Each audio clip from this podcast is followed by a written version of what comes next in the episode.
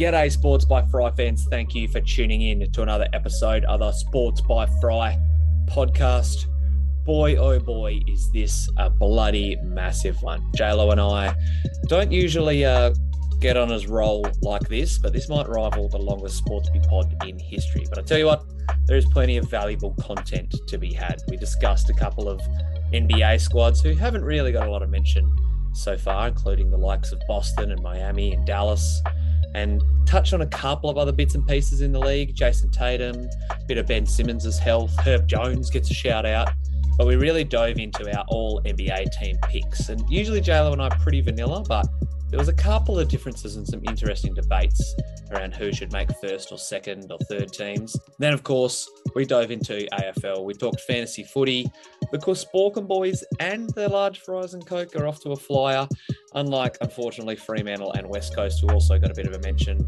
And it wouldn't be a fantasy footy pod if we didn't talk about our round scores and then, of course, the big man Lance Franklin and what he achieved over the weekend. So, like I said, an enormous podcast. Let's not waste any time and dive right in.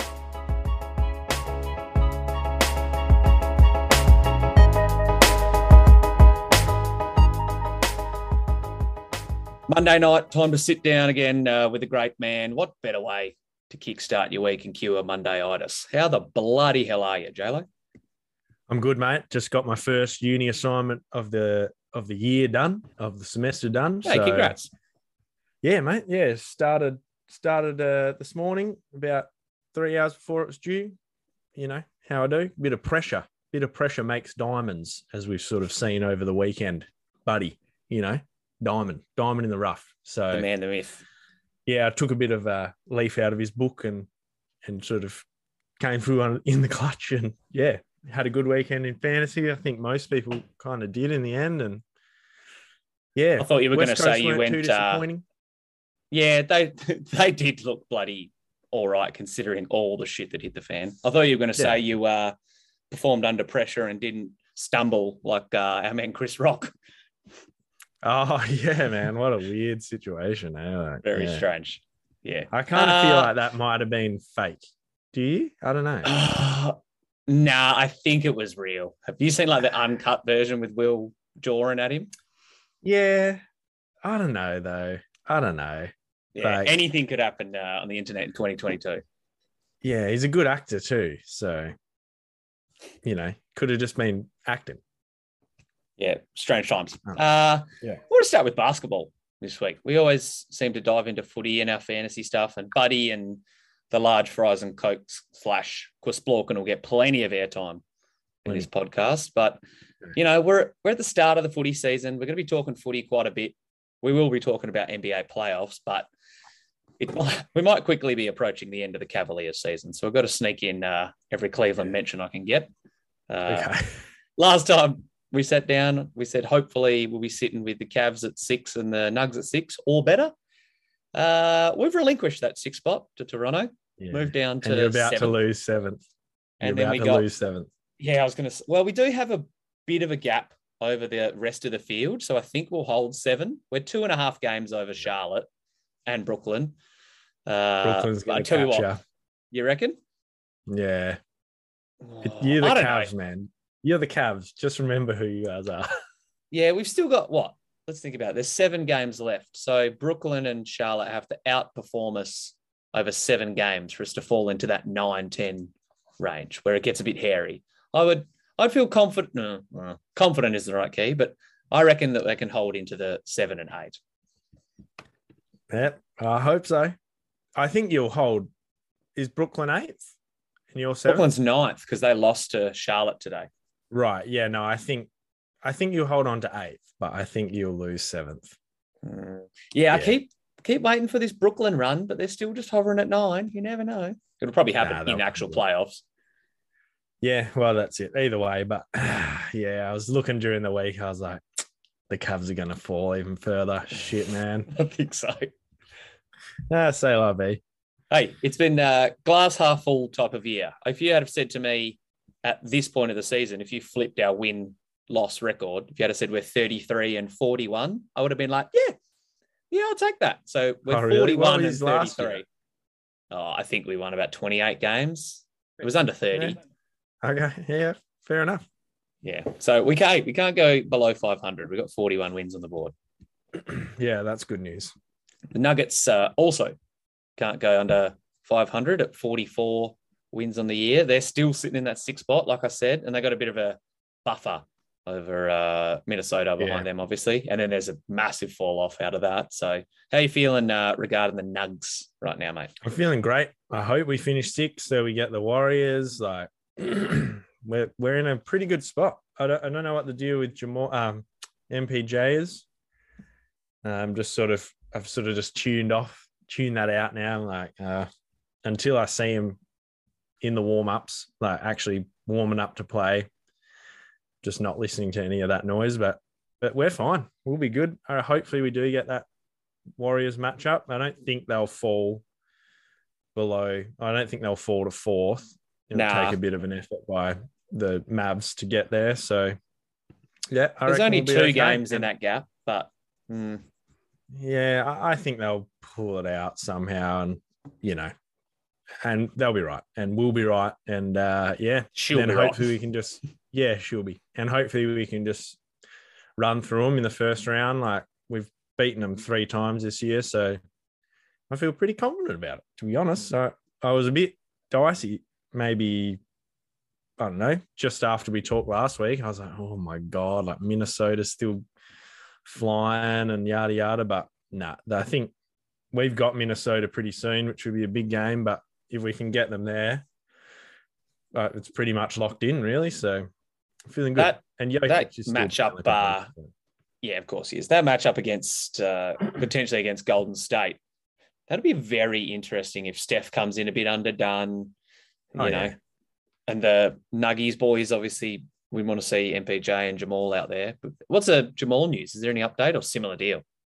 Um, everyone's saying he's closer than Mike now, but I, I don't believe that for a second. Um, I don't think Jamal play this year because they're not going to play Right. him in the playoffs. They're not just going to be like, "Here you go, man. Welcome back. You're in a playoff series."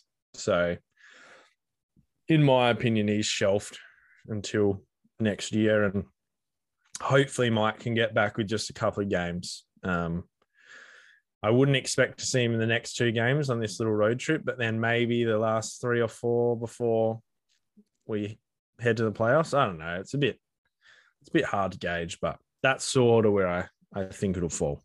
Fingers crossed. It wouldn't be uh, the same if you didn't have all the boys healthy, but yeah, the Nuggies are flying at the moment. Uh, gonna get into our all NBA picks because I reckon that that's pretty contentious uh, debate at this time of year. There's a couple of the awards as well that are a little bit up in the air. We've talked rings around the MVP discussion. We'll talk about the Roy race as well, but I want to just highlight a couple of teams who probably haven't got a lot of shine uh, in recent times. And considering we're out west, let's start with the Mavs because now that Utah's been stumbling, they've moved up to fourth. Mm. Uh, didn't see a top four finish for Dallas coming at the start of the season. I think a lot of that goes into Doncic's play, but good old Spencer Dinwiddie has been balling for Dallas as well. Although I think they're destined to just maybe win a round at best and then kind of go through their lump. So you have to fail in the playoffs before you can usually, historically speaking, make some serious noise. So are you high on Dallas as an actual threat, or do you think they're just one of the teams in that middle of the pack, couple them with Utah and maybe honestly a banged up Golden State who will win a round or two, but that's about it. Wouldn't they play the Suns after Uh, in the second round? Yeah, they would. Yep. Yeah. If so Phoenix gets through, yeah. if if Phoenix gets through against Hey, fucking You never know if LA Clippers get Paul Show. George and Kawhi Leonard back and nah, uh, like Kawhi's the same boat as Jamal. Like they're not Yeah. going to just going to be like, welcome back from an ACL, haven't played in a year. You're in a playoff series, like against the top team in the league. I wouldn't be surprised if we saw one of them, but you're right. It doesn't make a lot of sense from a longevity You- standpoint. I I wouldn't be surprised if you see Paul George, but there's no way in hell that they'll just be like, and it, we know out of all the players in the history of basketball, Kawhi Leonard's going to be like, uh, no way, guys, I'm not doing that. Like he's done it before. He's like, I'm not healthy. I'm not fucking playing. I'm not ready. So, um, yeah, I, I think uh, the Mavs circling back. Um, I tend to agree they'll probably maybe win the first round against the Jazz, although the Jazz are still tough. Like they're just sort of having a bit of a weird period. Um, but yeah, I think they'll fall. You, you know, Luka can only do so much. Their defense is great, but you still have to be able to score in the playoffs. And I just don't have Mm. enough faith in the Mavs to score. You know, like you're always playing one of the best teams in the league in the playoffs, like every game. So if they're going up against the the Jazz, who are an elite scoring team when they're on, I I think it's going to be tricky. So I, like what the Mavs have done. I think Luka deserves a lot more credit than he's getting, like especially in the MVP race. Like everyone's still like, oh, DeMar DeRozan and you know, oh, this Ja Morant. It's a good like, point. Yeah. fuck- yeah, fuck that. Like Ja Morant's like his team's hell good. Like he's missing games and they're still dominating. They're still, Still rolling. rolling. Like, yeah, same with Booker and Chris Paul. Like as good as Chris Paul is and mm, Booker, Your mate. but um, Luka's just like dragging the Mavs by the scruff of the neck into fucking the fourth seed. It's unreal. So credit Luka, but I I agree they'll maybe just scrap a first round win and then fall. I don't think it's a bit of a hot take to say that we don't expect them to fly up the standings and make some serious noise come playoff time. But like you put some of the other names out there, it's a bit like Jokic esque, who Doncic is dragging through. Oh The yeah, rest of the group, yeah, like- totally. You take out Porzingis, their next leading scorer is Spencer Dinwiddie at the moment, who's been there for a month. Then you got hmm. Jalen Brunson, Tim Hardaway's hurt. As well. player. Yeah, Jalen. Brunson, I rate. he'll get paid this offseason. I agree with that. But then, you know, Reggie Bullock, Dwight Powell, Maxi Kleber, like there's not a lot Yeah. to get excited about around that roster. Yeah, maybe we don't give those guys enough credit, but at the same time, just it's just a nothing. It. I look at the the Nuggets roster, which is you know Jokic is dragging along. I'm like, fuck, we got more than the Mavs have. Like, Yeah. Jesus, like, good on you, Luka and um, Jason Kidd. Like, phenomenal effort. But yeah, That's, That's- something that that's probably the end of hasn't been talked about a ton is like how good Kidd has been doing as a coach. Like he's going, he's not going gangbusters, but you know, there was a lot of doubt about his coaching chops after where was he? He was at the Bucks and then was he at Brooklyn for a while as well? Brooklyn, Milwaukee, yeah, Yeah. And after that, everyone's like, ah, well, this bloke's a great player, but maybe he's like best suited as a lead assistant. But he's Mm. got like every inch of potential out of every ounce of potential out of that Mavs team this season. hundred percent. Yeah, he's done a really good job. Probably should Another, be uh, coach of the year. You reckon? I reckon Monty Williams, considering how far like the Suns are separated from the field. They fucking just made the West final. Uh, they made the finals. Like Yeah, but doesn't mean like they're they going got to a really good team, top to bottom, like one through ten. Uh, I don't know. I wouldn't give it to Monty Williams. I'd give it to Bickerstaff over Monty. oh, you know, well, maybe if we hadn't fallen off the cliff, he would have been in the calculations. But uh, well, he would have been, but I reckon. Jason Kidd. When you think about it, when we just what we've just said about the fucking Mm. roster that the Mavs have, you got to give a lot of credit to him. I think. He does deserve uh, probably more shine that he's getting. Another great coach Yeah, we- in the NBA is uh, Erik Spoelstra. Do you see the uh, blow up between him and Jimmy Butler last week? Last week, I forget what- how nah, long ago it was. Oh man, it's almost just like worth pausing the podcast and going to watch. They like, there's a point. There was a thank God for NBA fans because there's a, and then being back at the stadium because a lot of them were filming not from courtside but like behind the bench. Yeah. Anyway, they get into a bit of a verbal jab back and forth, and then there's a point where Spoelstra's like looking at Butler, like mouthing, "Do you want to fight me? Like, are we going to fight?" and like, half the players there are like looking around, not sure what's happening. Caron Butler's just like in shock. Udonis Haslem like steps in and pumps up his chest. I was going to so say, where's Udonis in all of this? heat culture himself. So uh, the reason I bring it up, obviously, we know that Spoelstra's a great coach, but I don't think it's a coincidence since that blow up that they're 0 and 4 and they're kind of teetering a bit. Teetering's a bit of a harsh word, but they've lost the Mm. number one seed to the team we're going to talk about next. And they don't have the smooth, haven't had the smoothest run to like close out the year. They've had plenty of dudes banged up. Tyler Herro's been really good, but Butler's been in and out. Bam was hurt. Kyle Lowry is still doing like Kyle Lowry things, but he's not an all star anymore. Uh, Duncan Robinson's fallen off the face of the earth. So He's had a shocking year, hasn't he? as a stinker, we were talking a lot about Miami. It might have honestly even been in last week's pod about if they're a serious threat or who we would take um, against them and Brooklyn or them and the Bucks. But I think i after what I've seen the last couple of weeks, I might have to bring Miami down a couple of pegs. Do you reckon that they're still a threat in the East? They're tied for number one in the conference for what it's worth, but yeah, after all this other random shit that's happening, it doesn't sound like they're entering the playoffs or the end of the season like firing on all cylinders. I kind of think that everyone in the East playoffs, except excluding the playoff uh, playing crew, are a threat to win it. Honestly, like Mhm. except maybe if you guys were in there. Like, I just think, yeah, I think um, the Heat are good. The blokes are about to talk about next are good. Philly could, do damage. Obviously, we know about Giannis. Um, Chicago's great. Who else? Who am I missing?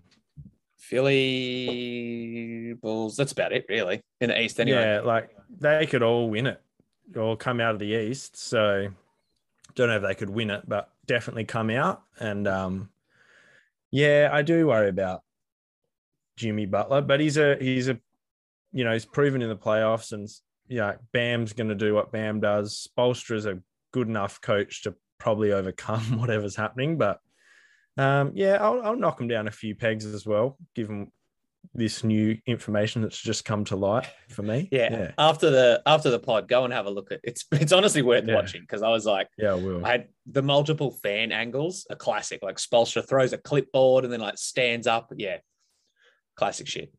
Um, okay, right. So if you move them down a little bit, how high up are you moving the Boston Celtics? Because they've been rolling in the second half of the year. I think they're 27 and 7, I remember seeing in their last like almost league best behind Phoenix record Mm. since the halfway point of the year. Um, Tatum, especially since the All Star breaks, averaging like nearly 33 a game. And he too should probably be getting a bit of a sniff of the MVP, like top five. Uh, Yeah. how, how high do you reckon you need to be on the Celtics? Defense is great. They've got depth. They got like two, not superstars, but like a superstar and another bona fide Robin to Batman. Mm. Do you reckon that Boston? I know you said that they can go, you know, that East, you can throw a bit of a blanket over the group, but how high up the rankings would you put Boston? Do you reckon? Uh, I would put them behind the Bucks for me at number one in the East. All right, let's I'd let's do it now. Let's ra- let's rank the East boys. So I'd probably go the same. You got the Bucks at one. Yeah. And then I would maybe go Brooklyn. Brooklyn.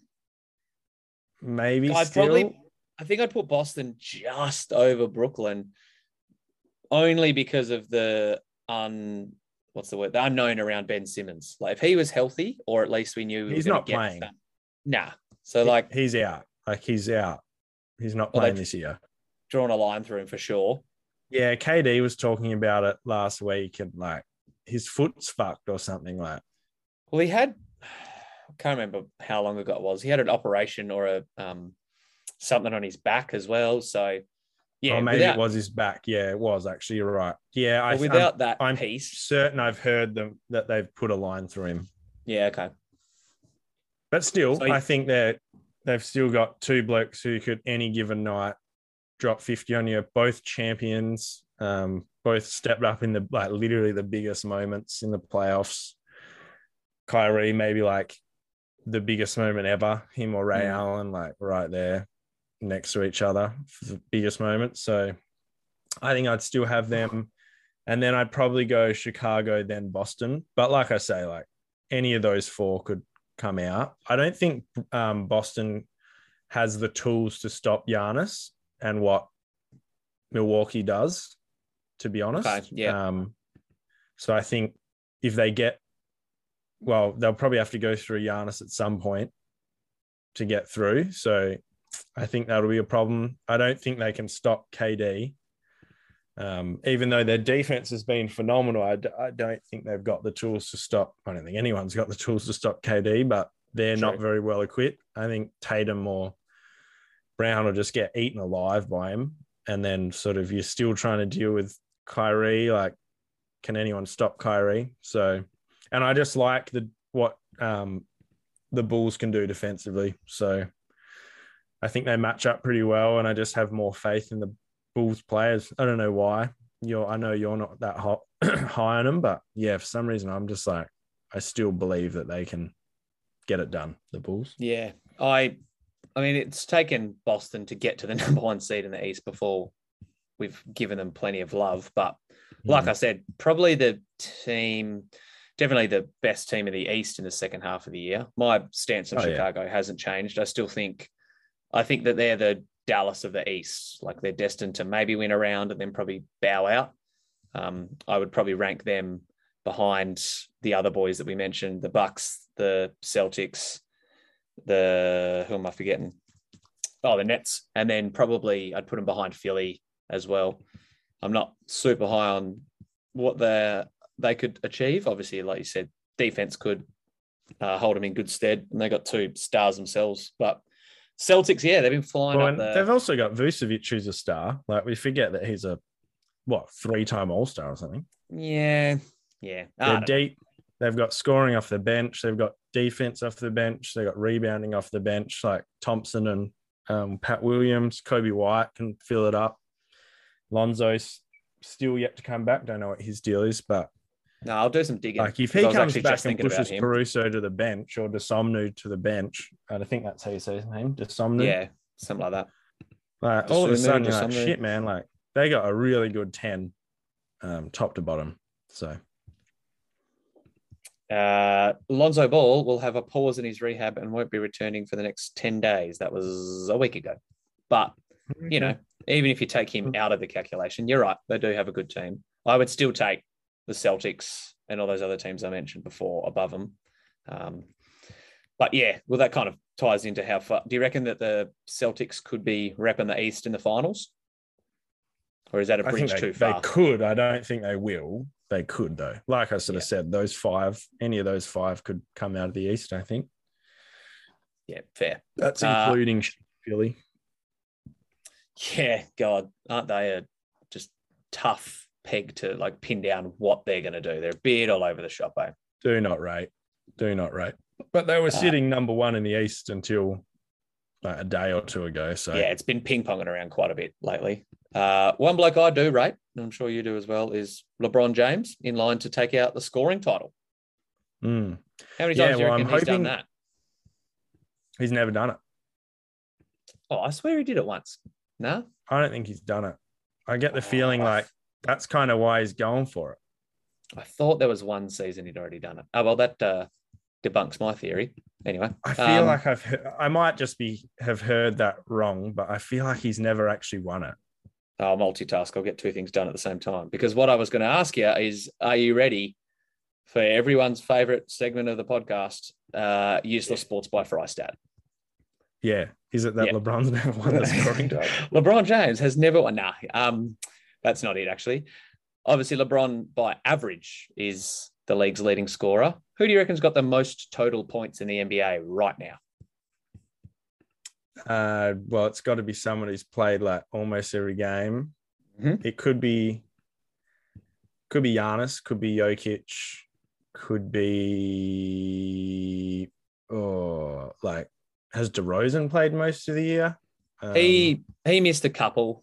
Um, okay. Oh, and when I say a couple, I think it might have only been half a dozen or so games, but he's it's not him. Booker. Uh, he's also up there, but no, not him. Uh, oh, I'm I'll sort of. give you give you another uh, little tidbit. We've uh, we've spoken about him already on the pod. oh, Luka. Nope. Oh, fuck. It kind of surprised me. know. That's that's what made me dig it out. So you've got Giannis is fifth, Jokic is sixth, Booker's eighth, LeBron is ninth, uh, DeMar DeRozan, who you mentioned, is third, and there's two other blokes. Do you want me to put you out of misery?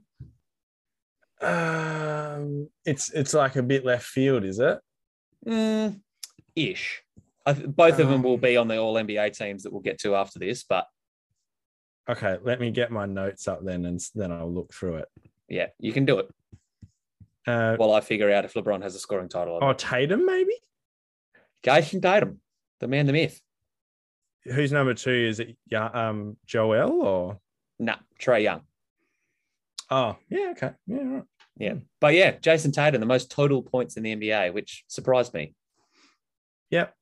Yep. He shoots like shit though, so whatever. Hey, 50 40 90 club uh, in the second half of the year.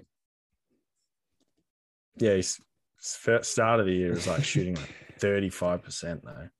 And that's why he is not uh, on one of the first All NBA teams that we mentioned. So this actually was a bit of a harder exercise than I thought. Before we go into Oh, our LeBron did NBA picks, yeah, I thought so. I think it like- might have been that he had a higher scoring average, and I want to say Kobe had like more total points again or something like that. right. But Yeah. Yeah. Okay. Yeah, I think it was the year he took him to the finals against San Antonio. It was 08. The year he lost to Boston, maybe? Or yep, yep, That was it. Yep. Okay. Um, Carry on. yeah, all NBA teams. So before we start this exercise, because I've gone with the very traditional approach of you have a center, you put them on yeah. the first team, a center on the second team. So Jokic and Embiid Yeah, will so not did I. both be appearing on the first team. Sorry. I said Jokic and Embiid will not be both appearing on the first team. Oh, together. Yeah. Yeah. Yeah. Sure. Got you. yeah, cool. okay. Just making sure we're on the same page can uh, Yeah, upset a lot of the sports how I had it. fans. All right. Well, All uh, out of those two, I've got Nick Jokic as my starting center and the All NBA Yeah. first so team. The back to back MVP. I don't think it's going to happen. No, but I think it should.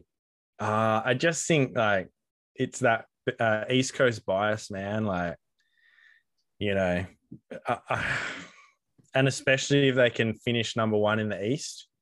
that'll be pretty Really? huge for the Sixers to see like how they end the year. If Joel has like a 40 and 20 or something like that. Yeah, it, it literally could come down to the last game, but I just I get the feeling it'll be Embiid, but I think it should be Jokic as do you, and as do a lot of like people who fucking Oh, watch basketball. basketball. yeah, but anyway, uh, Joel's a good player too, so Yeah, no, like we said last week, there's a, something a little bit off about Embiid uh, on a yeah. track to play career high in games, but it's still like in the low to mid 60s. So, I know. Yeah, I know. That's anyway. Anyway. all right. Uh, so, yeah, he's just spoiler alert, the center in the second team, but the front court picks that I made, I had Giannis and LeBron as my two forwards. Okay. I did toy with including a couple of other characters who I'm sure we'll talk about. But Giannis, I think, is clearly third in that MVP race. And even yeah, though, Giannis is Le- my first forward. yeah, even though LeBron has been, oh, let's call him out, even though he's been stat padding the last like couple of months, he can't, you know, can only make up for so many shortcomings of that shit roster that he's got. AD's been pretty banged up. And I think, you know, he's still pouring in plenty of buckets. I think he's got multiple 50 point games for the first time since he was like a Heat member in the same Mm. season, something like that. So, yeah, I didn't knock him for his team's lack of success, but there's a couple of players that, like, as you go through, are kind of rewarded because of where their team stands, if that makes sense. Yeah, I didn't have um, LeBron in the first team. I had KD Yeah. because I just sort of am like, you know, KD's played a it might be 10 less games or something, but I'm like, LeBron hasn't played heaps of games either. He's played less than Joel, I'm pretty sure. Yeah. Um, so I'm kind of like, well, actually, I think KD impacts winning more. He's putting up oh, just as good as stats, I guess. But I just I got KD um, for the winning factor a little bit, and I I think LeBron's probably not getting a is getting too much credit for what he's doing. Like I think some of his games Has been getting a lot of cost- shit. Yeah, I think they've come at the cost of winning. Um, and I'm not so sure that the roster he has is that bad. Like he's had Mm. AD for half the year with him, you know, so should have picked up, should have fucking won every game with AD. Him, AD, and Westbrook. Like Russell's like not the player he used to be and gets a lot of shit. He's a bit of like a scapegoat, but he's still a all star kind of caliber player. Malik Monk's pretty good. I like Talen Horton Tucker. Is that his name? Sure is. Yeah, and I, I I don't think they're as bad as people think. I just think LeBron's actually Oh, a really I hard they are, player. I, I'm not so. I'm not. I don't think they're like ninth in the West bad. Like Mm. anyway, I just don't think LeBron's a very easy player to build a structure around. Like, and we've kind of seen that throughout his career. Unless you've got like elite, elite guys around him, like the K Love and Kyrie or Wade and Bosh and Ray Allen and you know, like you, the systems that LeBron has to play within, like the LeBron centric systems, are just a bit, they're a bit funky, man. You know, so I don't think they're easy to win with. So anyway, I've got him in my second team, and I gave it to KD over him. Yeah, Durant was definitely the next one in that conversation. It was those three fighting for two spots. You could almost say it was LeBron and him fighting for one spot, to be honest. Um, yeah, yeah, definitely. LeBron's played in 55 games, gone 25 and 30, and averaged 30.0, uh, 30.1 points. Durant has played in 48, so only seven less games, gone 31 mm. and 17 and averaged 29.5. So yeah, almost identical scoring numbers and flipped win loss records. So I can definitely uh, get behind that argument. But yeah, like I said, I think I think I've really just factored in what LeBron's doing at his age and how he's still just pouring in plenty of buckets. Granted, it's because, like I said, I think his team's shit house and he's getting a lot of that opportunity, especially with Anthony Davis out. But yeah, you could flip a coin almost for the uh, that forward spot in my eyes. All right, the guards. Give me your uh, give me your two guards. Well, I sort of I don't know if this is cheating or like how it works, but I've got Luka in my first team. I, I think he's a point guard. He's a guard. So do I. Ask me. Yep, I got him in a guard spot. Um, we've already sort of sung his praises, but I think he's yes doing a phenomenal job. And I don't know what his efficiency is like this year, but I think he's still just doing you know what you expect from Luka Doncic. Um, it's pretty similar. And then at the I had other... a look before the pod started, and most of his shooting numbers okay. are pretty similar. Little bit of yeah, a dip, th- but you know. I think next year he'll come out and probably win the MVP, and just his efficiency will just take a bump and go really well. But he's still yep. first team All NBA for me, and uh, I've given DeMar DeRozan the other guard spot. Oh. Um, yeah, just had he's had a fantastic year. Like renaissance, renaissance, renaissance. There we go. Um, I think he's just played unbelievably, and he's you know scoring at a really good rate. Still a good defender, if you ask me. I don't know. Other people disagree, but I think he's a good defender. Um, yeah, I just like what the Bulls have done. So I've sort of put him over Ja because I just don't think Ja's. Ha- I think Ja's overrated this year just because of the the Memphis Grizzlies success. So he has got a ton of shine for like what he's done this season and like the leap that he's taken from like pretty well known star to superstar. So I can yeah. see that. But yeah, I think I think uh, this is where I need to put my sports be hat on and overrule you because I don't think Demar's played many minutes as a guard at all. Okay. Um, and I'm trying to figure it out because I would have probably put him in the guard spot too. I mean, for the sake of the exercise, whatever. But he was the other forward along with Durant in my second team um, mm-hmm. because he's played. I mean, this is according to Basketball Reference, but 85% of his minutes have come at power forward, and then power 8% forward. power forward. Yeah, he's been DeMar playing a lot of. Yeah, yeah. Okay, he's been playing a lot of four for the Bulls, but um, and three as well, because you know you got a lot of those other guards like Dosunmu and Caruso, Lonzo when yeah, they were healthy, LaVine, but that's why I put him in a forward spot. But you know what? Like he's out of the top, outside of the three MVP blokes that we talked about, he's probably next cab off the rank, if not like one of the top two or three blokes. Like, hang on, how am I saying this? It's probably a top six player yeah. over the entire season. So I got no qualms with putting him on the first team. I did yeah. uh, yeah. did give my berth to Ja Morant, uh, but yeah, as I'm looking at it, I'm kind of tossing up whether I should tweak it and change a little bit. But I'm going to stick with my guns. Like I said, went from yep. borderline all star slash rising star to like franchise caliber build around this player type of talent. So even though the Grizzlies have taken a huge leap as a squad, I think he's like he'll probably win most improved um, and deserves to. Okay. Yeah. So yeah, I've got given given off half my uh, second team as well because I've got Joel at the center, Durant got the other forward spot, and then yeah, Demar took up the forward. So who have you got? Because you got LeBron, I assume Joel as well. Joel, yeah. So And who other takes up that second spot? uh, I've gone with Tatum. Yeah. Okay. Um, just having a great year. We've already sort of sung his praises a bit as well. Um, obviously, he's got his efficiency up in the back half of the year and kind of been. I cover. we- We've always sort of said. Uh, I've certainly said it that I think he's the next Kobe, Mm. and he's kind of doing it now. I think it feels like he's kind of got it together a bit, and he's not a kid anymore. I don't know. So whether or not this continues next year, we'll see. Because it always feels like Boston's a bit rocky. You know, like everyone's a bit unhappy there at times. Like they're obviously Yeah, they go through now, lulls. Hey. yeah, so we'll see what. And you know, I don't know if um, Jalen Green's that happy being the like clear second fiddle, and but we'll see. Um, Jaylen Brown. yeah, I've gone with Jayson.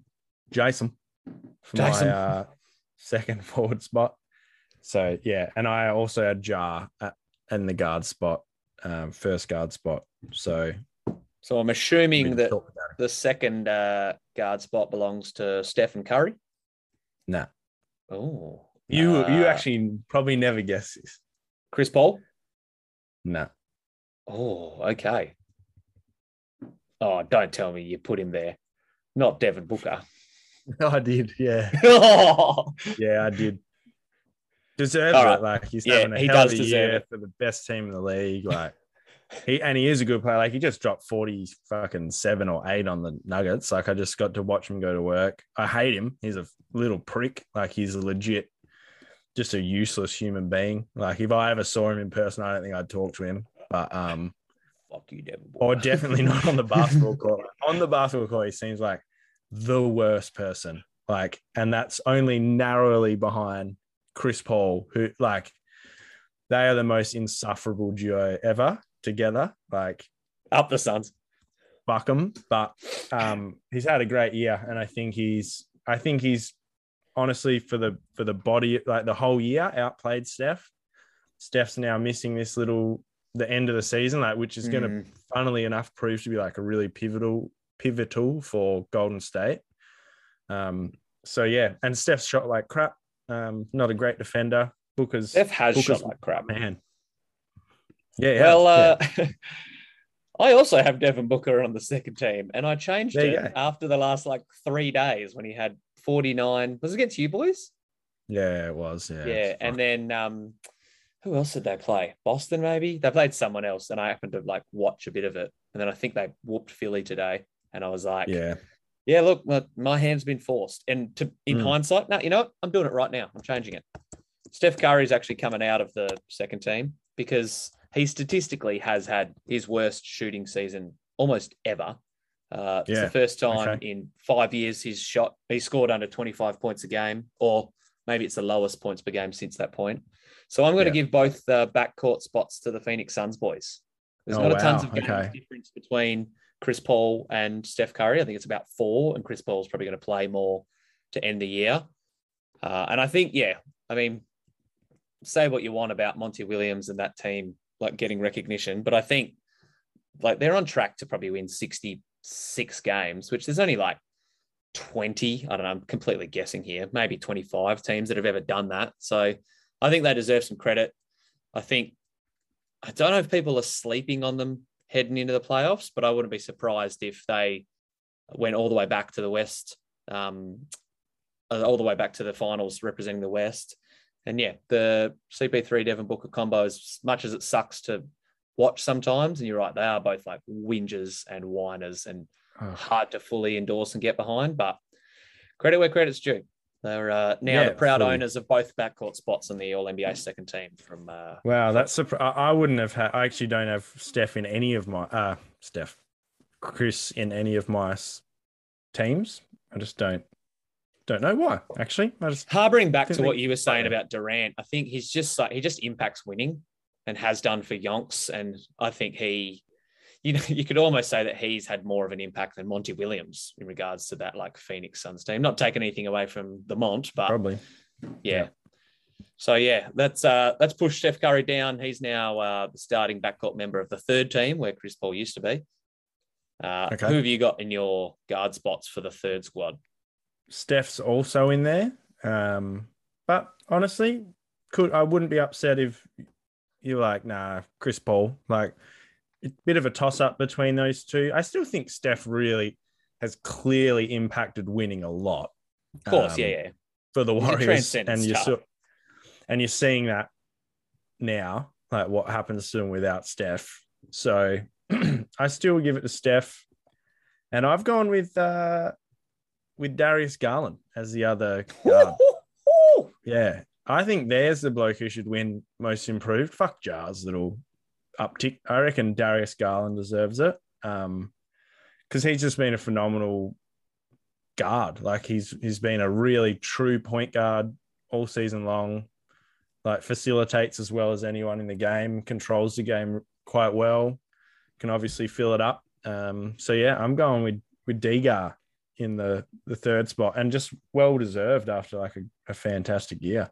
I'll tell you what, amongst couple of injuries, a rise and then a fall for the Cavs overall, like watching Darius Garland this year has been the highlight of my fandom as a Yeah. as a basketball enthusiast because it's just like I'm like, oh, we've we got one. Like we got a player who's like a star. Obviously, Evan Mobley will probably develop into one as well, but yeah, I uh, can see why a lot of people will pick Darius for most improved, and uh, I did have a little fancy uh, wager on that in the preseason, so I wouldn't be mad if that came through. Yeah, I would vote. But for I him. think, I think I would pick Ja for most improved purely because like Darius has gone from wherever he was to like the level Ja was at entering this year, and Ja's made the leap from where Darius is now up one, and I think that's leaps harder to make. If that makes sense, it's the hardest leap to make, Hmm. arguably. But yeah, Yeah. you know my uh, where my heart lies. I got no wrong, nothing wrong with that pick, mate. so. Who was your second guard then? I gave it to Trae Young because Okay. even though Atlanta has struggled and they've gone through all sorts of shit this year, he hasn't like really taken a backward step with regards to his scoring. His defense is going to keep costing Atlanta wins and him potentially a spot in this team for yonks to come. But he's actually like improved all of his shooting numbers. I think he's shooting, hang on, I got it here, 38% from three now, 28 a game. Um, I think it's fifth in the league for scoring. So even though Atlanta faltered and didn't follow up their exploits or their heroics from last year, I think Trae Young individually, a little bit of the similar way that I gave LeBron um, some credit earlier. I reckon Trae Young deserves a nod. I think that should factor in though the winning because I mean that is like we just talked about Chris Paul and like he enters your franchise, you're automatically probably a 50 win team, Mm. you know. Well, you know what I mean, Yeah, yeah, yeah. more or less. So, and if Trae Young's ta their whole team's taken a step backwards, they didn't lose anyone. Like, in fact, John Collins should have got better. XYZ should have got better. I just feel like uh, like Hunter should have got better. Fucking Huertas should have got better, or Herta, however you say his name. Not Um, anymore. That's how we say it now on this podcast. Huertas. Huertas. And, and then when you think about Darius Garland's done a fantastic job of taking a team that should probably has no business of doing as well as they did, maybe not are, but did. Um, I, I would give it to Darius. So anyway, yep. Yeah, I think you're right. I just outweigh, I guess, like his individual performance outweighs the detriments of the losing team. But hey, that's why we make these teams because we got the Mm. differing opinions. So yeah, Trae Young got a slight nod. Um, they've been, oh, I was going to say they've been pretty banged up, but they have had most of their unit for a big chunk of the year. So, all right, hit me with your uh, forward spots because I found Tatum's in one of mine for what it's worth. But I found Okay. the second forward spot extremely hard to fill because I had I- DeRozan take up one of them. Yeah, I found these really tough. Um, Yeah. It's crazy that Tatum could be in your third team. That's crazy. well, you go LeBron, Giannis, Durant, DeRozan, Tatum. yeah, yeah. I, Like- I sort of I get it, but it's crazy that he could be a third teamer. yeah, Um, it doesn't sound right. I think Pascal Siakam's had a really good year. Mhm. The Raptors are kind of overachieving for like I think by most standards. Um, I think their their team is phenomenal. Like and like we sort of t- touched on maybe last week or the week before, they're so long. Like it's, They are unbelievable. Like you, I think you guys played them not long ago, so you would have seen it Mm. firsthand. Like they're just, it's just like stifling. You can't do anything against them. And I think Pascal's done a really good job in that. I think he's averaging like 22, 23 and 8 for a good Raptors team. Um, he sh- I think his shooting's up. So I went with Pascal. And then my other spot I had to fill because DeRozan's not in one. And I've I've put Jimmy Butler in there by default, but it's really, really thin at the forward. He's the spot. bloke that I put after Tatum. And I've literally the whole time you've been talking about Siakam, I'm like, surely I've missed someone. Let me just double check and like dive through the numbers. Yeah. Because yeah, he's played 50 odd games, and I'm like, oh, should I should I give Khris Middleton a nod? Not really. Like Yeah, I Domantas kind of thought of him as well. Yeah. Yeah. Sabonis had a good Sabonis is a bloody good player. But True yeah. I just thought Pascal definitely and I guess Jimmy because I don't have a forward spot. I can get behind the uh, Siakam call. He's oh, on track to play about 70 games, nearly 50% from the field as like easily their lead dude. No offense to Fred VanVleet, taking like Hmm. a bump up in all his numbers too. So yeah, I can get behind the Pascal Siakam one. Uh, Spicy Pete. Speaking of uh, blokes that I enjoy watching, Pascal Siakam and recent addition to the list, Karl Anthony Towns is Yeah. the center on the third team. I think Jokic and Bede, KAT, you can't really go wrong in any other direction. No offense to Rudy Gobert and Bam, but they haven't been on the same level this year. Definitely not. Yeah. Gobert's had a funny old year, hasn't he? Like Weird one. Yeah, and so have the Jazz, in all Yeah. honesty. So, yeah, KAT clearly um, what the Wolves are kind of doing late in the season's phenomenal, and he's playing great. And I think he's sort of like matured a bit and kind of improved some of his shortcomings and sort of doubled down on his strength. So, uh, yeah, I, I'm not a huge KAT fan, to be honest. I- I've sort of said he. Sh- I've really ragged on him in the past. Yeah. Um, but I'll give him full credit. He's done done really well this year. So yeah. And I kind of it's nice to see the Wolves a bit resurgent for God's sake, you know. It is. I didn't expect to see them in this position this late in the year. So uh, Yeah. credit to them. As long as they was- don't catch the nuggets, I'm happy. Yeah, I don't. Mm, I don't think it'll happen. Could happen. see It, happening. could happen. Could- I don't think it will. Could happen. Could. We could also see uh, a three-way tie at the bottom of the standings. That's the way it's looking at the moment. I was going to do a little bit of uh, draft prospect stuff because, according to Tankathon, the Pistons, Rockets, and OKC Thunder all have the same record entering the last like fortnight of the season. So we could see Okay. some like serious tanking stuff going down. Oh, not OKC, sorry, Houston. So yeah, But it doesn't really matter though, because the bottom three get equal. Isn't the even the bottom four get equal chance? They're drawn out of the bottom four, but I think the bottom three have the similar odds. I think they've got the same. They've changed like it that. so there's no tanking anymore. Yeah, I think the bottom they do the bottom four through the lottery, and I think the bottom three have the worst Okay. odds, if that makes sense. Um, Yeah, I think out of all the teams that need it the most, I reckon the Magic need it the most. I reckon they're the well, that was what I was going to ask. Because like, who do you think needs Basketball. to win the lottery the most? I think the Magic, they're just Fair. fucked. They're all at sea. I think the Magic need a lot of things, but for my mind, I think the Magic are the worst team in basketball. But they're all fucking shit. Oh, except I actually kind of think OKC's all right. Weirdly, I don't know. And I also, well, yeah, sorry. So I've got Detroit, Orlando, and Houston are all tied for the best odds or worst odds. okay, and then OKC is one game back from all those Yeah. dudes. So okay, so out of that alright. four, you know, if you're sitting in the fourth spot, you'd be a bit spewing you didn't have higher odds. But I think, you know, you think about the t- t- dudes they drafted last year, like Detroit got Cade Cunningham, they're all right. Houston got um, Jalen Green, yeah, hit or miss, but he looks like he'll still be mm. like a good scorer. OKC got Giddey, and I'm like, oh Yeah. yeah, we love Josh Giddey on this podcast. So and they got Shai too. Shai's amazing. true. And Orlando have Jalen Suggs, who you don't really all know.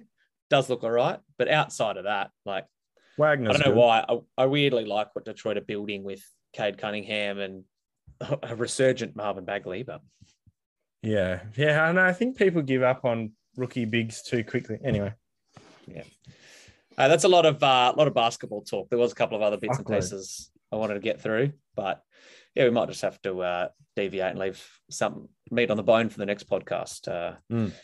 Wouldn't be uh, a proper Sports by Fry podcast if I didn't spend a bit of time talking about my fantasy team. So before we go into uh, AFL fantasy, would you like to know how I got knocked out of our NBA playoff championship hunt?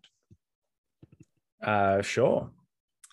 Herb Jones has been uh, a shining light for Uncle Drew's entourage this season. he had 16 points today with three made threes and six steals, single handedly putting me above steals and threes made. So we're rolling into the last quarter of that game. I'm like, I'm up. This is it. I'm going through the championship round. Okay. Seven seconds left in the game. Herbert Jones goes to the free throw line. I was like, oh, free throws are pretty close, eh? Hits the first one, misses the second. Because he missed the second, I lost free throw percentage. And then Kyrie hit maybe one, three to tie it. So I lost my fantasy matchup because Herb Jones missed one free throw. But you would have lost it without him. Nah, we would have been tied 4 4 1. But didn't Herb give you like some stuff in the game? Yeah, but he, he missed his free throw, mate. Yeah. Doesn't okay. matter. So sort Doesn't, yeah. What have you done for me lately? Yeah, yeah, exactly. Fucking Herb Jones. Yeah, no. Shout out. Uh, if you played, Jones. if you did a who he played for, I could not tell you. the Wizards. Uh, I don't know. True story was uh, an Alabama product, same as Collin Sexton. So there you go. There's a, another useless nugget for you. Okay, yeah, great. Who does he play for though? Pelicans, Okay, yeah, I would have. Yeah. Oh, I can. No, yeah, now, yeah, now you said it. Rangy yeah. defender Herbert Jones. He's a good player. Yeah. All right, no more basketball. Put a lid on it. Uh, plenty happened in the footy world this weekend. There was a fire at the MCG. There was a uh, was weird. random lot of uh, list changes with West Coast, including a couple of Albany boys getting the call up. A waffle was ball winning star. cool. Yeah. It was cool to watch. Uh, but nothing was as big as what unfolded on Friday with Sir Lancelot kicking his thousandth goal. Uh, entering entering this game, I was pretty confident he was going to do it. But yeah, it was pretty cool to see like five ish minutes left in the game. He's like building towards it. I think he kicked a goal in every quarter. So they're like, oh, is he going to get it? Is he not? And then the pandemonium that ensued after he kicked that Oh my god. I think the coolest and funniest thing that I saw was the photo of Chad Warner and Ollie Florent who were walking around outside the SCG. Oh really? So like during all the shit, somehow like a security guard or someone's they tried to usher them back to their rooms and they've like walked them down this footpath and this way. they ended up outside the ground. Oh god, I didn't see that. Yeah, far out. That was just that was crazy. I think that's maybe like the the coolest and wildest and most interesting sporting moment I've ever witnessed. Um, and it just sort of like speaks to how amazing sport can be and like the moments it can re- produce. Like we, Yeah.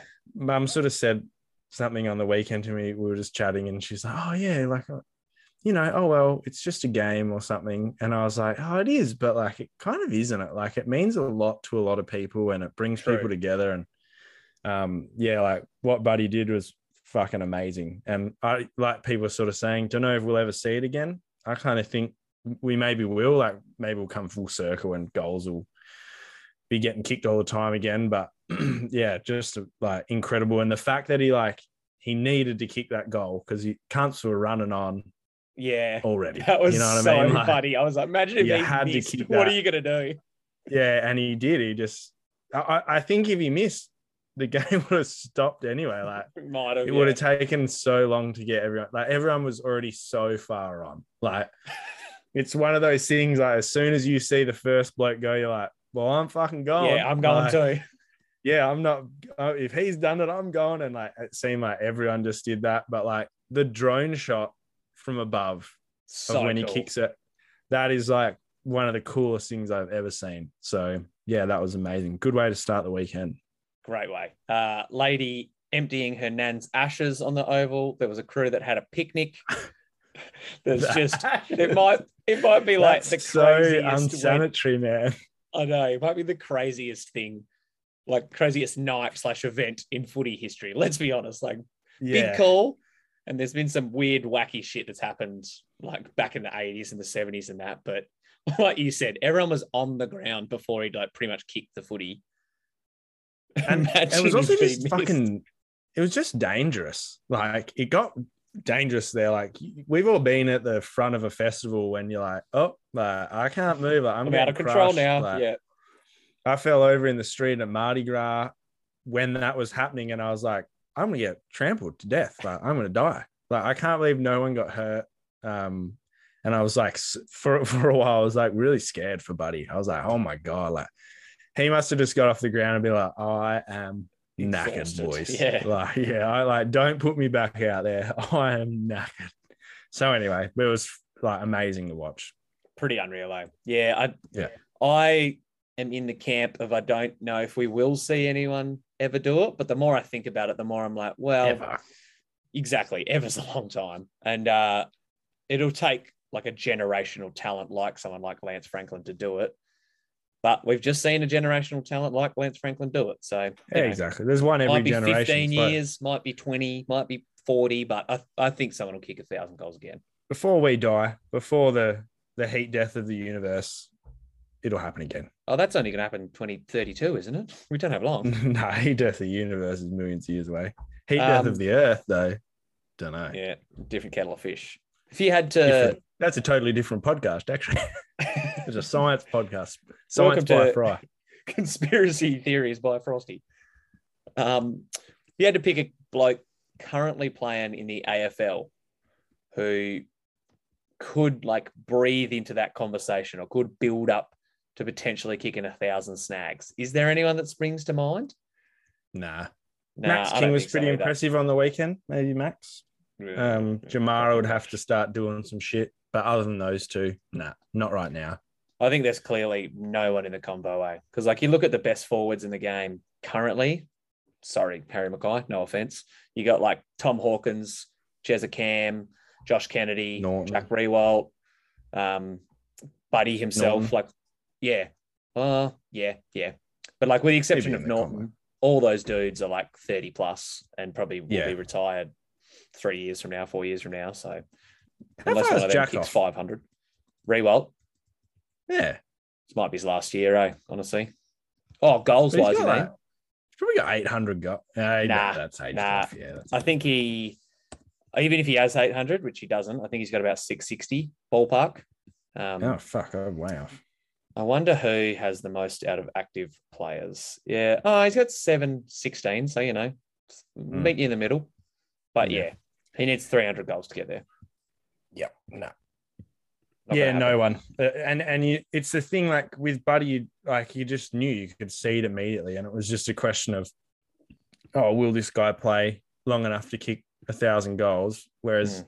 no one, no one lights it up like Buddy. It's like, yeah, until we see that, it's same as basketball. Till you see a LeBron James again, you're like, you know it. You know it when you see it from day one. You're like, oh yeah, this guy, this is the guy. Yeah. Michael from day one. Don't know, Like good old, uh, one. like Hutto called. He really is Lance Franklin, like the greatest showman. he'd be up there. I didn't watch enough of those the eighties, you know, like so True. I can't yeah, yeah, speak. yeah, of Like, course. I'm sure like it's probably pretty great to watch Warwick Capper run around. Yeah, that sort of shit, you know. Like, good but, point. But he, yeah, he was he's been phenomenal. He's one of my favorite players of all time. Yeah, hard to argue. Uh, tell you what hasn't been phenomenal is uh, the Freo Dockers through two rounds. I mean, they clawed The that victory from shit. Adelaide, and it's literally like watching them try to go inside 50 against St Kilda just Yeah. just hurt my eyeballs. It's the same dumb shit. The skills were okay, they're chipping it around, but like couldn't kick a goal, couldn't hit a target inside 50, couldn't just like There's do no some kick to, basic. yeah, but it, it- that is that's only an excuse for so long. Like Rory Lobb isn't going to win a Coleman. You got bloody Taberner who sniffs at kicking a couple of bags every now and then. But like, even if you put a, let's put, let's put Aaron Naughton in the goal square. I don't know if we're like a great team just with him in the side. Obviously, gives everyone a premier target to go to, or Max King, who like tore us up. It's just, yeah, this is uh, obviously the pessimistic Freo fan coming out of me, but it just looked Yeah. disappointing and just fucking dumb decisions and dumb shit. I reckon it's oh, it, it is really just that one problem. Your defense is phenomenal, midfield's great, backline's great. Now everyone's healthy. It's like literally same with if you think I think about it from the NBA point of view. It's like if LeBron's dominating, or if Giannis is dominating, or if, if Jokic is dominating down low, think about how open the three point shooters get. And it's the Mm. same thing. If like you get a power forward who's like really drawing attention, we literally saw it. It's what the Swans do. I swear the Swans were sort of saying, oh, Lance, like, you know, pop up if you can, but we're actually not using you tonight because three blokes are going to go to you every time because you're the you're the bloke and so much space for the rest of the Swans. And I think that's all you guys need. But like year after year, you fail to get it done in the recruiting and and draft process. Like, and you you drafted what's his name? Like um, Jye Amiss, I miss. yeah, but he's but where the fuck is he? And you know, like, what's going on? Like, and that's still three years away, unfortunately, with a rookie, Yeah. unless he turns out to be the next buddy, which I'm not thinking he's going to be. Like, If you're the next So- buddy, you, you're debuting by now. I think so. And so, yeah, you guys just have to next year, free agency, just be like, here's the fucking bag, and not to like some Jesse Hogan or a washed up Chris Tarrant or a, it's got to be like, fuck, I, I can't think of a bloke, but you got to be Yeah. like, here it is. Like, here's the, here's the buddy contract, whoever. Yeah, yeah, no, I get you. For a sniff, Like, for a while, I thought Logan. McDonald might have uh, got thrown that bag, but he just signed for another two years with the Swans. Yeah, maybe after that though, but it's still you got to fight. You have to like, you guys actually, I think, have a little window right now where like your old players are still pretty good, your young guns are one. I mean, Brayshaw's unreal, and the rest are pretty good. Your Mm. backline's solid. You've got a g- good defensive scheme. You just need to kick goals. So like, it should be pri It, I'm sure it has been for years with Freo, but it should be priority fucking number one. Yeah, I don't know if it it feels like it should be, but I don't know if it has. Eh? Like, like you said, well, they you got to drafted you got to have a bit of faith in Belly. Yeah, he has done pretty solid. He's done pretty well. Yeah, I, I think he has anyway. Yeah, I don't know. I can't, I was going to say something else, but I can't. Oh, I mean, they are missing Fyfe, Darcy, Taberner, but you know, like important parts of their team. But you shouldn't be losing to St Kilda and shouldn't be within one point of Adelaide if you're going to do the shit that we've kind of talked about in the preseason and make that leap to the finals. But Yeah. hey, Yep. someone's got to finish 11th. Yeah, it's going to be you guys. be Ash. Uh, where do you reckon Coasters will finish? It's really hard to gauge. I mean, it's just, it's so unknown right now for West Yeah. Coast. Hopefully next week, the blokes who have COVID have recovered. You know, like everyone was able to get on the plane, like not have to quarantine in Melbourne. So it was, uh, I, I, I don't know if we talked about last week, but putting up a good fight in both of these like really crap situations might it might be that galvanizing thing Yeah, West Coast West Coast has since that um 2018 have kind of felt maybe a bit big for their boots and like a little bit identityless. I don't think I Mhm. don't know if that's a word or not, but um and you think this might just bring them together like and you could really see it on the weekend how together everyone was and how behind everyone was behind each everyone was getting behind one another and yeah i thought i'm sort of thinking as these blokes now trickle back in you never know it might just be one of those things that you're like yeah this sort of sets you up for a good season I, i'm not convinced that we'll challenge for the eight like we're 0 and 2 already which is not a good start but i, I guess i feel sort of good about it um good to see Shuey back out there um yeah, he played well. yeah. Yeah. And like it was great to see Govs back at his best again. Like, yeah. So I don't know. I don't know. Witherden was a bit fucking all over the place though. He was my Yeah. one kind of guy. I was like, what the, what the fuck was that, man? Like, anyway. Yeah, he butchered a couple of those kicks coming out of the back line too. I'll tell you And who into I the uh, forward 50 too. True. Yeah. Yeah, he was. I mean, I guess you can kind of see now why Brisbane were like, off you go, mate. Like when he came over from West Coast, Maybe, I was yeah. like, fuck, the boys have done it again. They've just stolen Yeah. one. We we might still like he's got good Oh, yeah. people he's learning under, but anyway, yeah, I, I'm I feel all right. Don't know where we'll finish. I, I don't really care to comment on that at the moment. It's like a It's tough to gauge, right? Especially after the storm that just unfolded with that team changes. Surely like a an AFL record 14 changes from one week to That another. That was just like the, one of the wildest weeks of footy I've ever seen, man. Like yeah. just crazy. Yeah. As if, as if like given all the health and safety protocols and all that, then they have a late change because Jacko Nelson no, hurts I himself. couldn't- You're like, I couldn't believe What the it. fuck? Z- Big Zimo messaged me. He's like, "This is literally unbelievable. Like, I can't. This you can't write this, man. you couldn't have written that, eh? Yeah. Yeah. Anyway. Uh, useless tidbit. Decker's, I think Sir Swamp Thing, the uh, Twitter stats bloke, pointed this out. Declan Mountford played his first game for North against the West Coast Eagles. And Yeah. this game he plays for the West Coast Eagles against North. Uh, may Yeah. his last AFL. Maybe. Who knows? Maybe. Yeah. I, I didn't think any of the the blokes were that good. Except uh, Black was maybe the bet the pick of the bunch. What do you think? Yeah, I thought the same. I thought Angus had some like solid moments and like didn't look out of place, but also I'm like, oh, he's like a squad piece, if that makes sense. And also, like the the thing to remember about poor old Gus is that he was just under fire. Like Yeah. you know, the ball was coming in hard and fast and often. So, you know, Nick Larkey was having a party. yeah. Yeah. Yeah. Oh, well, we'll uh, we'll have to wait and see who's available next week for the coasters, but surely it can't be as bad as last week. Oh, and the other thing is about that game. Last thing was how good was it to see Willie and Liam just light it Oh, up? That's They what I was going to say. Yeah. they? they were So- unreal. yeah. Well, you were glad to thought I just see uh, Gubsy back at the peak of his powers. I was glad to glad to see uh, Willie Rioli running amok. That was that was cool. And- like truly playing really good footy. Mm. So I don't know. Might just maybe those those little things might come together and we might do well this year. Who knows? Could uh, could have been a cheeky little cash cow if you jumped on Willie Rioli at the start of the season. He did. Uh, I had him in my fucking team. He cracked. Oh, and then got rid of him. You know, just with all the things that happened. Like first, money first iteration, he was sitting in there, mate. He was in there, Yeah. and I'm spewing. Yeah. What did he have? 100 on the weekend? Oh, nah, a bit less, eh? Like 80 something.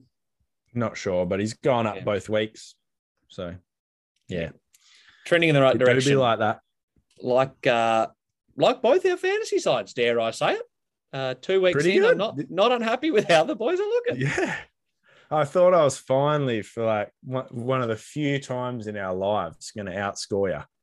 And then Brayshaw just went crazy. I was I was sitting there watching. I was like, ah, like have 140, but don't just just, Just stop there, settle, mate. mate. Yeah.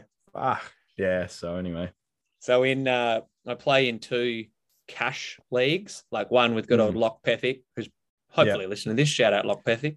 some Uh, unreal players in that league. Oh yeah, there are some serious contenders in that thing. Um Fucking right.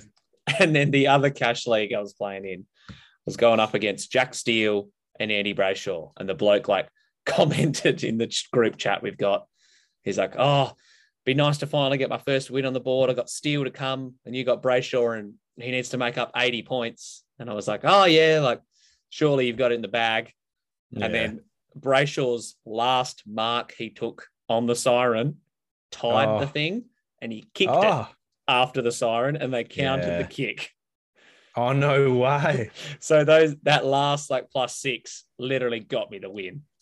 man! It was a huge score. That was like Crazy. Crazy. It was yeah, that was another crazy one to watch, to be honest. It's so good. I thought, like I said in the preseason, I can't remember if it was on the pod or just to you. I think it was. I was like, I could see him going 115 this year and being Yeah. like a top, Yeah. top 10 player in the game. But no one saw that fucking shitstorm. No coming. way. Yeah, no. Oh, if you'd claimed that then I was gonna be like, nah, man. no, Fuck you. Nah. So Nah. good. That's a crazy line. 40, 10, and 8. That's a uh, monster. Hundred percent. So what uh, what did the Quisplauchan boys finish on? How's your rank looking after two weeks? We're sitting four, four, nine, six in the top Nice. five. which I'm very happy with. Uh, Yep. It's easily, it's like easily the lowest I've been. And before old mate ha- went crazy, I was sort of hovering around the one, one K Nice. mark. So, Yep. and then obviously all the Andy Brayshaw teams, especially any crew, skipping him, but he got an absolute There was a couple. monster. Yeah. So anyway, I'm still happy with it. We got 2176 for the oh sorry for the week. Um yeah, it was a good week, you know. That's a For week yeah, two, pretty monstrous I'm not week in round scoring- two. Yeah, I'm not usually scoring 2100 until like round 15 20. usually. Yeah. So yeah. Uh, what's what's the trade plans early on for Puss Borkin? Is there any uh, any holes you need plugged, or what are you thinking? For, For forced three. trade for Zachy Merrett going down with Mm. syndesmosis. Um, so I'll just plug Brace straight in, pretty much straight swap. Um, You reckon you go then- Brace? You don't go someone else? Oh, I could. I mean, I could probably make anyone work, really, but I, I'm going Brace. Like worst case, he's making me some money. Like, and I'll could probably pick up Jack Steele the next week, who's coming down, and Mm, you know. Um, but I got a, as much faith in Brace as anyone in the league right now, to be honest, other than Touk and maybe Petracca. But in terms Yeah. of fantasy scoring, um, I got like Brayshaw's as good as anyone. So I, I'm going to plug Brace in there. He's got the Derby. Sure, he'll have a cracking match. Like probably a pretty depleted West Coast still um, on home turf. Hasn't travelled underdone for- either way. Yeah, so I reckon um, I'll lock Brace in, and I just like him. Like Mm. we always say this, like unless I had the money for two, like get your favorite fucking players in there if they're good. Like, so yeah, I think I'll rock with the Brayshaw, and um, and then I'm looking around. I'm just like, I don't know, I don't know who. I'm, I'll just maybe chop out a rookie who gets dropped for someone who is playing. I don't know, but I'm really happy top to bottom with my team honestly. Maybe the that um, D6 is a bit dicey, but probably the same for everyone right now. Yeah, I mean, pretty similar boat. I've managed to swing a, a couple of things around, so I've got I've only got five rookies on my field at the moment, um, Okay. including two in the midfield. But I've got Adzi Treloar slung into the mids um, as a mid forward. I'm toying with the idea. I don't think I'm going to follow through on it. You know me. Last week I was like, if Matt Crouch does not get 100, he's gone. Um, Yeah, he's a I'm gun. toying with the idea of chopping out Matty Rowell to bring Josh Ward onto my field after Rowell's stinker, which would then Tri- yeah, yeah.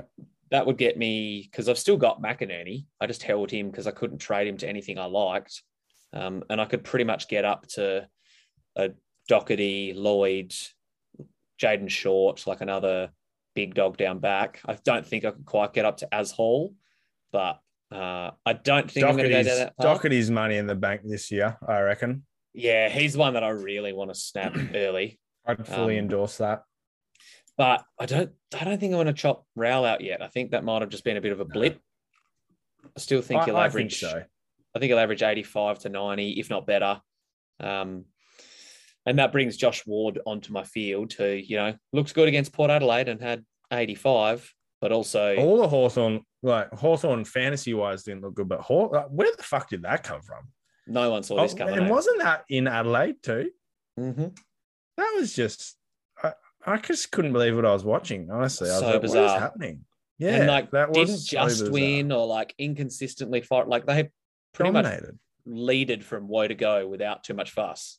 Sammy Mitchell must be a hell of a coach, eh? Like, Speaking Yeah. of, I listened to um don't promote a lot of other podcasts on this podcast, but I listened to Back Chat, the Will Schofield one, oh yeah, yeah. and he had Dommy Sheed on this week, last week, can't remember. But anyway, I listened to the Dom Sheed episode, and he says that Sammy Mitchell rocks up at the start of the 2018 season, like after he's finished playing, and puts a cup like on the middle of the table, and he's like, "Righto, boys," to all the midfield group. He's like, "I'm going to show you how to win a premiership. Here we go." and they were all like. Yeah, right. oh, oh righto, righto, mate, whatever you reckon. And then they got the finals. And he's like, Yeah, you all you boys all remember that? All right, well, this is where we are on the ladder. You win three games of footy, you get that cup. It's that easy. And they were all looked at each other like, Oh yeah, shit. Okay, yep. that- I guess he's got a point. So Yeah, it's not that hard. I don't think it's a coincidence that the Coasters didn't make another grand final since he left. Like he must just be Yeah. an elite character. Yeah, for sure. Um, so yeah, I mean, I've got a got a lot of faith that Ward will keep serving his role as a cash cow, but just keep him and the other Hawks bloke on my bench. Just keep Mm. puttering along. So I think I'll end up doing a similar thing. I'll do a bit of bench shuffling. That Corey Durdin bloke from Carlton might get the flick, so I'll probably He chop was still him. lively, I thought. But And yeah, that, that's where I'm at with my rookies though. Like most of the Mm-hmm. rest of them I like. Like I got O'Driscoll and Skinner down back. Who O'Driscoll, like if he wasn't the sub, I reckon would have scored all right. Hope he comes in next week. Uh, Skinner, risky on the field. But then I've got both those Hawks boys. I've got Jack Hayes in my ruck spot. I've got Nick Martin and Durdin. So there's not many other rookies. Hugo Ralphsmith's probably the only other one from Richmond who I might chop in, but I guess that's that's probably the one move that I'll likely make is bring Nick in. mm, Mar- is it Martin? Martin, yeah. Essendon bloke? Yeah, I'll probably just swing to get him in um, as a cash cow, and that's probably my trades. To be honest, Break even of negative 44. Like that's You're laughing. ridiculous. Yeah. that's two. That's at least like, no matter how bad you play, it's like two weeks increasing. In He's cash, getting over 300K. Yeah, yeah, like really. 100%. Um, so because I don't have a ton of Spondula to play with, I might subscribe to your theory and just get in a bloke who's going well, who I thought would go well and sat in my team most of the preseason, then chopped him out because I wasn't worried he was going to. I was worried he wasn't going to get enough ball. Bring in Hayden Young, Yeah, he, he looked good on the weekend. taking a couple Anyway, kick-ins. He's looked good in both games, hasn't he? Yeah, and he's got a break even of uh, 45. Don't need him to stay Yeah. forever. Just What's he worth? 580, 588. So I can either have him or the other route I'm toying going down is keeping an extra 120k in the bank and bring in Foley from the Coasters. Yeah, what did Foley have on the weekend? I sort of missed the scores. I was just really focused on the game. He had 74, but he had 47 of those points in one quarter, which Yeah, I don't know. pretty- I thought he looked that's a good or a bad thing. I, I would say that's good. Yeah, uh, scoring, scoring bloody uh, 47 points in a quarter is probably never considered a bad thing, but you know what I mean? yeah, I, I do kind of think this time of year, and I've sort of fallen a bit of victim to it. I've got no money in the bank pretty much Mm. both weeks, and I kind of wish I had a bit. So might be, I, I don't know. Unless, I reckon unless you think Hayden Young's going to sit in your back line all year, maybe you do. Um, I would be probably more inclined to go the other route. But Yeah, I'm umming and harring. I'm also like, oh, they're playing each other. So like, where do I think the ball's going to be more? It's like probably Foley's end, mate. probably, but I don't know.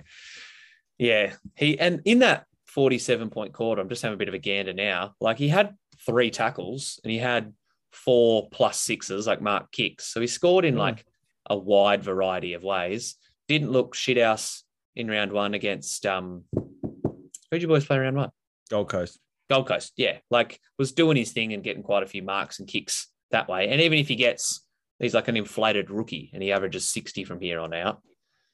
Mm. Right, that extra 100 ish K is pretty tempting. Well, and just gives you a bit of flexibility next week. Maybe you do want to bring in a primo somewhere, or I don't know, kind of, especially because Foley's going to make money, you know. So anyway, he's probably averaging the same as Hayden Young anyway, isn't he? It'd be pretty similar, to be honest. Yeah. The um Yeah, the we'll route see. I wanted to go down was to grab Jordan Dawson. I reckon he's primed at the moment because after watching He that looked good. Adelaide game, he Yeah, he looked really good. He looked a bit lost in the first half of the Freo Adelaide game, but he was playing like a weird role. And then he scored 55 in the second half and then scored essentially 55 in both halves on the weekend and got to 110. So, He is I playing reckon- a funny role. You're right. yeah, it's kind of like hybrid wing. Like he's not just up and down that wing. He's, yeah, a bit all over the shop. Sort of but- deep. Yeah, I, I would just worry if he. To me, he looked really good when Rory Laird went. Um, Sloan went down. yeah, okay. And good so point. I reckon if Sloaney's playing, I would be uh well because I've sort of eyed him off a bit as well. I'm, I would pump the brakes personally, but you're right. He, he looked really good. I thought. Um, but if if Lairdy comes back in as well, it just Mm, just a lot a little bit less ball for him. Um, so anyway, we'll see. I, I do like the move though. It's just handy at his price. You know, you got Hall, who's like the 900 grand. Then you got your Mhm. Lloyds and your Dochertys, et cetera, around the 800.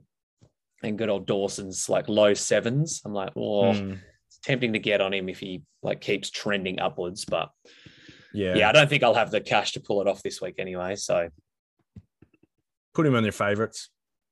Yep, keep him in the uh, watch list. Uh, before we wrap this up, how is the uh, ruck situation unfolding at Quisblorken? Who have you got in the rucks? Witsy and Rowan Marshall. Rowan That's had a right. bit of a weird, weird game, but it's. I think it's because Sean Darcy's a bloody good ruckman, and you know Meek serviceable.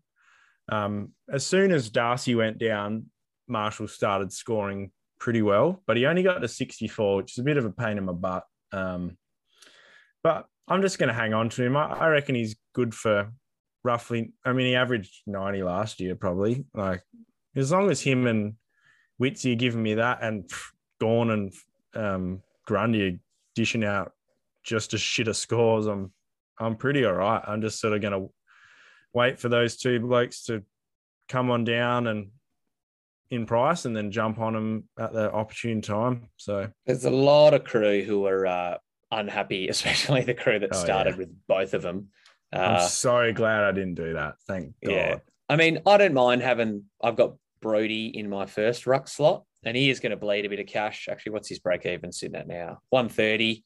But you know, He could get I that. think, yeah, the Luke Jackson piece in uh, Melbourne's outfits potentially alarming for Gawny's uh, fantasy scores. Don't get me wrong; I reckon he'll bounce back up and be like a hundred average player, but Mm. average 108 last year. Jackson's like clearly taken a step up. I wouldn't be surprised if they were like, oh, I don't really care about the regular season or the fantasy scores. We want to win another flag, so we'll just keep getting max to his 90 odds and keep toggling the two. What was Uh, uh, for some reason I didn't watch the Melbourne? Oh, maybe I did watch the Melbourne game, or maybe the back half of it. What was the deal with Jackson? Like, was was he rucking that much? It seemed like he got lots of points from kicking goals and shit. He, yeah, he didn't ruck a ton to be honest, but he just what I would say is ate up a lot of the extra points. I'll see if I can get up how many ruck contests he was in um, compared to Gawny. Not a ton of centre bounces from memory, but that game was on at the same time as the Port Hawks one, Yeah, which I was and I was watching that one, so I wasn't watching too much of Gold Coast and D's, but um, it seems like Jackson's flying around and getting a lot more of like the loose ball that Gawny's fed off in the past. So he had yeah, okay. he had five watched the- marks and four tackles and kicked two snags. So Okay. he's a bit around at other ruck contests. There you go. Witsy was at, oh, that doesn't sound right. Was it 78 of them? 76, sorry. Max Gawn, 52. Luke Jackson, 39. Okay. So Yeah, that's interesting. I, I watched the last quarter of that game, and this isn't really a fantasy take, but Christian Petracca is that good. But Touk Miller is also so good. Like it, he's not just a fantasy accumulator. Like as a footy player, he is. He, for me, honestly, in that last quarter, he outdid Petracca. Who like was phenomenal. But like the way Touk went about it and won the footy, I just for for for me, it's definitely. We were talking about this last week. I think is it Petracca number one, and I think it is. But I reckon Touk might be one B. You know, like he's that good. he is fucking unreal. Tukey There's Miller. my sort of semi-spicy take. Touk Miller is that fucking good. we um I was talking to a couple of the boys I was watching the footy with about how in the past when he, we used to watch a game with Dermott Brereton, anytime he said something dumb or we rolled our eyes, we're like, righto boys, that's a drink. Those And were the good days. Derm was firing again on the weekend and he fired out the classic take. He's like, Yeah, I reckon Touk Miller might be the hardest worker in AFL history. And someone I was sitting with is like, Oh, fucking pump the brakes. And then I was like, Well, He I haven't be. watched all of AFL history, but you know, it's not a like a blasphemous claim. The bloke has been like fucking unreal. he's right up there with like Ben Cousins, Shane Crawford kind of blokes, I reckon. But he goes, he goes so hard. There's a few times that he just like put his head over a ball in a pack and emerged with it and was off. And I was like, oh my god, like that sort of stuff. I, it's that's kind of like Judd level stuff. You're like, whoa, like that was an amazing play that you just no one does. So anyway, uh, Petracca is the best player in the, the world, but uh, Touk might be the second. Yeah, I can, almost safely get behind that uh, that take. Mm. Christian Petracca, five bucks to win the Brownlow. Took him a fifteen bucks uh, for what it's worth. So just uh, just keep monitoring that as the season. I reckon Touk might just score in every fucking game. He like, might get a vote or two, if not best on. Like he probably would probably got, get one. Yeah, he probably got second best on ground in that game. Like he was just, and he, there's he's same way Petracca is, same way Bont is, same way Fyfe is, just so visible the stuff he does. Whereas you know Oliver is a bit more background guy, J yeah, in and under. Yeah, Touk is just he's flying past and working hard and gut running. Anyway, yeah. really glad that I don't have uh, Touk Miller or Christian Petracca in my fantasy side. I might have to rectify that yeah. before too long. Eh? I never would have put Christian in because uh, he's just never no. been like that. Unless he had four stars, he's never been that elite, elite guy. But he's like, he looks amazing this year. Yeah. No tags yet, him. though. No tags yet. And they do have the Dons who are now going to be missing Zachy Merrett. Like, surely after watching him carve up the grand final, carve up the dogs the second time, and then carve up Gold Coast, if you're Truck Rutten, you're like, I don't know. I'm trying to think of a midfielder. They didn't tag Neale last week, though. Nah, and like, I don't think they will.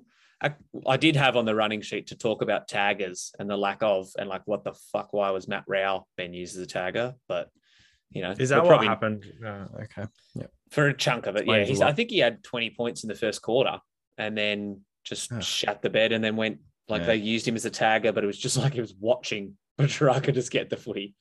Yeah, well, it's Again. one of those things you're like, oh, maybe he learned something. yeah, uh, watching the go, like best player in the league do it. Yeah, hopefully, like uh, a lot of people say, if you get told to do a job and you do it shit, they won't uh, make you do it again. So yeah, because he did tradie have, words. Good old Rowley had 27 in the first quarter, and then yeah, finished oh. on 46.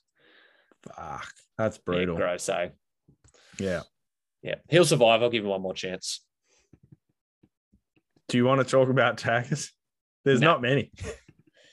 no, all right. Well, let's. That's that's what I was going to say. Do you reckon that teams need to bring back the tagger? Do you need so someone you got to have someone shut in. down these boys? Yeah, well, if you don't have a like one of those elite midfielders who kind of does both, like um, Kirk used to do it, and I'm just Cornsey. trying to think like who's that? Kane Cornes. Yeah, Cornsey. Yeah, and there is kind of guys in the league who used to do it, although they're not jumping to mind. Like shout out Ryan Crowley.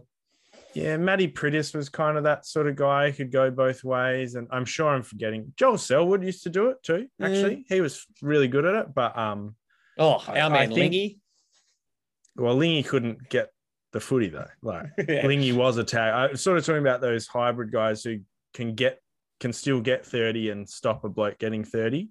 Tick both boxes. Um, yeah, there's definitely not many of those in the league right now. I guess, but um, Clayton used to have a bit of a mm. bit of a penchant for doing that, but he's you feel like he's just off the chain. I think there's that many elite midfielders who can genuinely rip your heart out. I, I think there's a definitely a a place in the game for a, a tagger at the moment. Like Matty De you need obviously. to stop Christian Petracca. You need yeah. to stop Lachie Neale. You need to stop some. Someone need to stop Brayshaw, even though they won you needed to stop Paddy Cripps on Thursday night or whenever it was. Like the dogs just had no one. They backed themselves in, and uh, the Libba should have been able to do it. His dad could, but I there reckon was one in real, every game. Hey, like one midfielder that just tore up.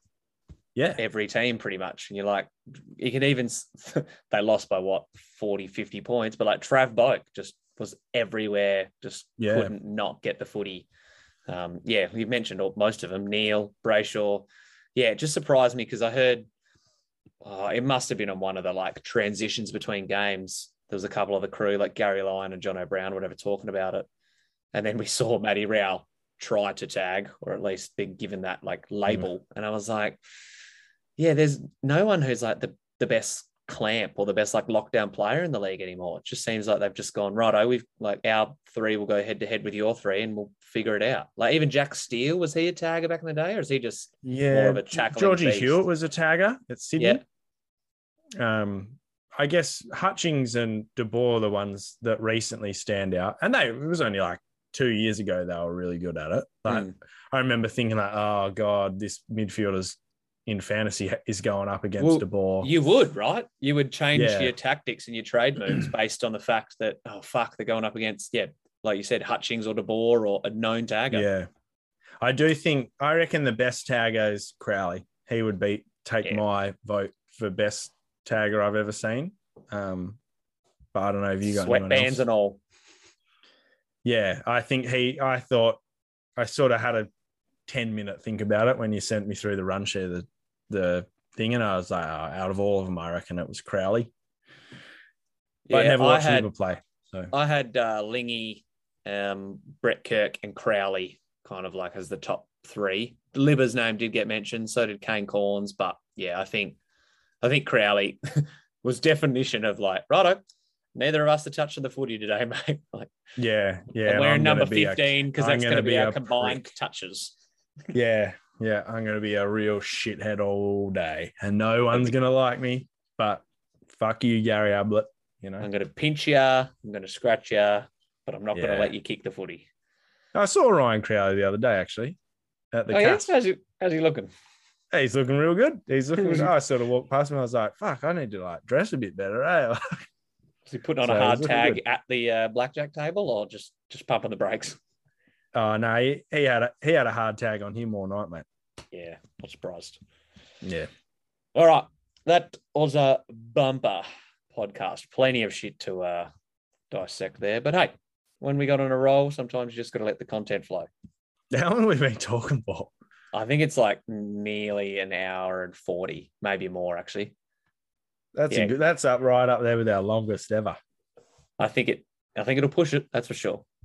We did one at maybe like the start of the NBA season. It was pretty long, I think. Like we might have been the first. We we're like, oh, we're back. First one we've done in ages. Yeah. Like, yeah.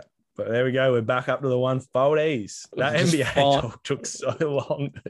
We just kept bouncing between so many different teams too. Like, Oh, yeah. So, what do you think about the Celtics? Oh, they're not as good as the Bulls. Oh, yeah. How's Lonzo Ball looking? And I'll take, I would take Monty Williams. No, I'll take JB Bickerstaff. Like, oh my god, man, very Yeah. comprehensive. Yeah, yeah. You, you definitely got your money's worth today, Sportsby fans. That's for sure. Yeah. All right. Oh, before I go, last one. Promise this is the last one. What's your uh, rank in the Sports by Fry League? Oh, I haven't even looked. Uh, let's have a look. I'll be very curious because I was talking I don't to. even Uh, know how to fucking look, mate. Am I even in it? Nah, you're not. That's why I'm calling you out Oh, because I can I went to look. it? Yeah, I'm sure you can. Um, I thought I for- did, man. Uh, that's annoying. Okay, well, Well, What are you This will actually. This will actually. I'm only 27th because there's multiple school kids who are higher up in me in the league who keep reminding me. But um, Hmm. I'll be interested to see. Like, surely if you join now, it's not like your 4,000 or whatever points you've scored to start the season don't count, right? I don't know. I don't know. This Maybe. is bullshit. I definitely fucking typed in that stupid code. Give me the code. Oh, one moment, please. The code is CXZ. This is great podcast content. Six. Well, you know what? People V. might join. Yeah, you're right. If you're not Um, joined, join. Now's a good time to join. Yeah, Yeah. I'll go from the lead off again. So you got CXZ 6V46W. Okie dokie. Sports by Fry. Join. I swear I've pressed that button multiple times. All right. Maybe you're in there and it's just glitching the matrix, but Anyway, we'll figure it out. It's on Yeah, total be- points, eh? yeah, this will be a good test to see if like your total points count already or if you're only going to get 21 rounds of score. You know what I mean? I would immediately just leave if they bloody didn't. Yeah, that would be shit, but good to know. 4190 something. I'm 252nd apparently. Now, well, you are the 252nd person to join, so Yeah, that's trash. that's a kick in the guts. Sort your shit out, AFL Fantasy. Yeah. Anyway, say vie. Hey, let's stop recording now, eh? Yeah, let's do it. no, let's All keep right. going. Tell you what, though. What so do you think about that- them? Uh, them rock that uh, I don't know, Colorado Avalanche. Have I got some spicy takes about the Avalanche? yeah, Nah, I've got to leave some meat in the bone for next week. that's it. All right.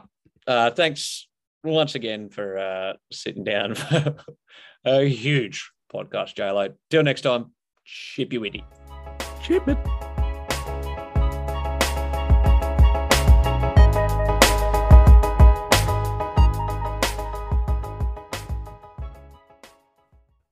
Well done. Huge.